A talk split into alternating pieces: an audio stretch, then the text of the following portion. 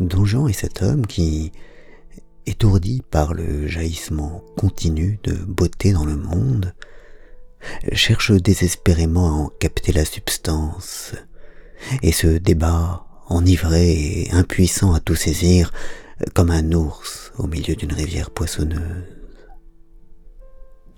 J'aime bien en lui l'homme qui, parmi les indifférents et les blasés, parmi tous ceux qui paraissent ne rien voir, a conscience des merveilles du monde, du diamant qui brille en chaque chose, en chaque être, en chaque femme, puisque là est pour lui l'essentiel, l'Aleph borgien concentrant tout.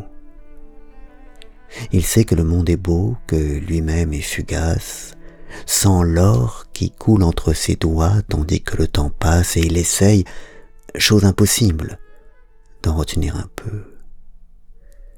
Il est comme ceux d'entre nous qui, par tous les moyens, l'art, l'attention extrême, la méditation, tentons de dérober à la fuite et freiner des instants toutes les beautés, tous les détails qui s'y révèlent.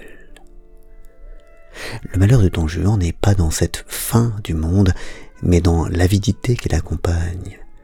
Il veut tout savoir, tout connaître, tout attraper, tout essayer, tout goûter, confondant le plaisir avec la connaissance et la connaissance avec l'exhaustivité.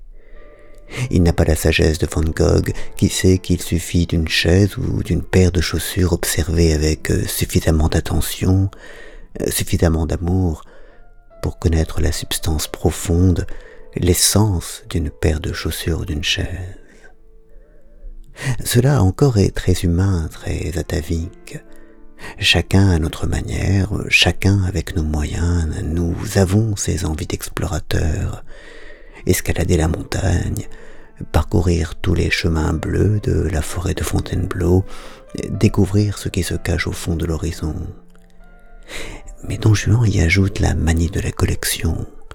Non pas seulement connaître et découvrir, mais accumuler, et plus par vanité que par curiosité.